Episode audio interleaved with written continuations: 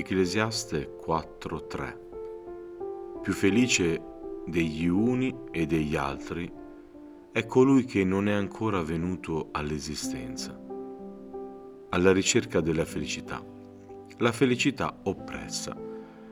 Le dichiarazioni di questo versetto sono prodotte dalla riflessione che lo scrittore dell'Ecclesiaste farà riguardo all'impossibilità per chi vive di godere della felicità, a causa di numerose oppressioni che vengono a minare questo sentimento meraviglioso. L'impossibilità di vivere questa emozione è per lo scrittore un fatto talmente assodato da spingerlo a dichiarare che i morti sono più felici dei vivi, perché loro sono costretti a continuare a vivere nella violenza che la società riserva all'individuo. La considerazione che fa lo scrittore si estende ancora fino a raggiungere il vertice del pensiero espresso. A questo punto il verso che riuscirà a porre sollievo al ragionamento dello scrittore è l'asserzione per cui l'unica persona che può essere considerata realmente felice è quella che non è mai venuta ad esistere in questo mondo. Infatti dichiarerà più felice è colui che non è ancora venuto al mondo, quasi a voler proprio dichiarare, almeno lui non ha dovuto subire tutto quello che stiamo subendo. Ma la parola di Dio vuole questa mattina lasciarci un messaggio di incoraggiamento e non vuole invece metterci in balia del dolore e del gemito.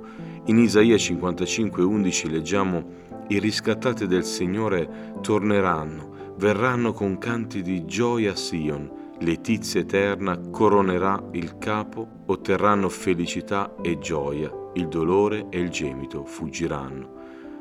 Eppure in questo brano la felicità è oppressa dalla violenza degli oppressori.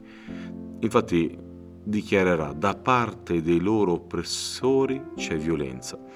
Il profondo dolore vissuto dallo scrittore dell'Ecclesiaste è evidenziato dalle parole scritte. Le ferite sono ancora sanguinanti, il dolore è vivo e non riesce a mostrare nessun spiraglio a un'eventuale speranza nel domani. Quando la violenza subita, l'oppressione vissuta e la triste realizzazione della realtà malvagia degli individui che incontriamo riesce a inquinare la nostra mente e il nostro cuore, rendendoli cupi e malvagi, allora possiamo considerarci in grave pericolo. Gli eventi dolorosi della vita non devono eliminare le nostre bellezze, non devono eliminare la nostra speranza. Le situazioni complicate che viviamo non devono inquinare la nostra personalità, ma devono purificare la nostra natura un versetto di Prima Pietro, capitolo 1, versetto 7, recita così, affinché la vostra fede, che viene messa alla prova, che è ben più preziosa dell'oro che perisce, e tuttavia è provata col fuoco, sia motivo di lode, di gloria e di onore al momento della manifestazione di Gesù Cristo.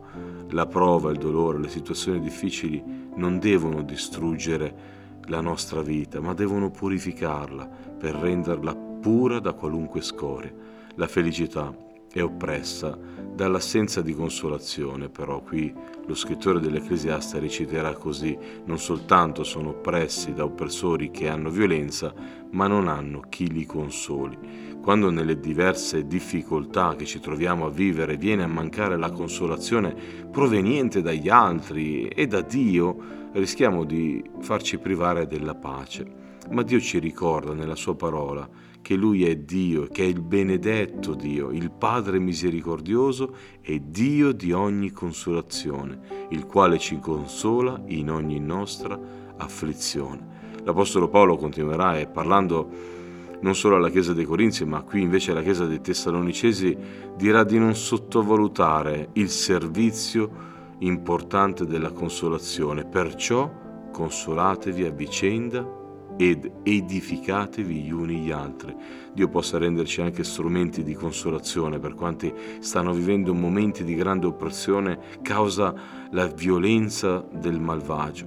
Ma la felicità è oppressa anche dalla vista stessa della violenza.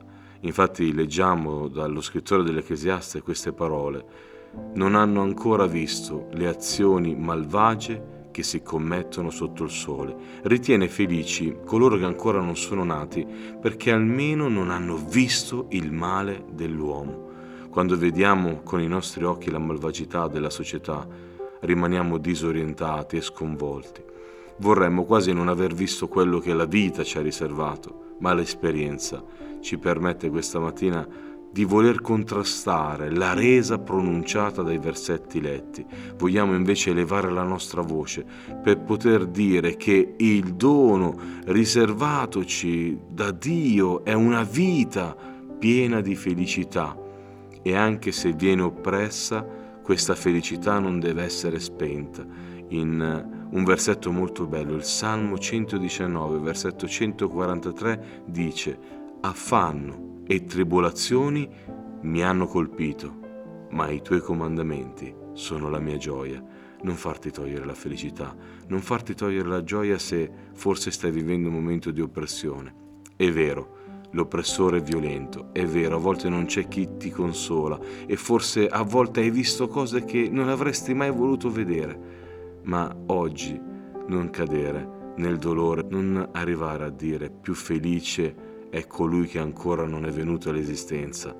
Tu vivi e è una bellissima opportunità, quella di fare in modo che la tua felicità non sia oppressa, perché Dio è accanto a te. Dio ti benedica e buona giornata.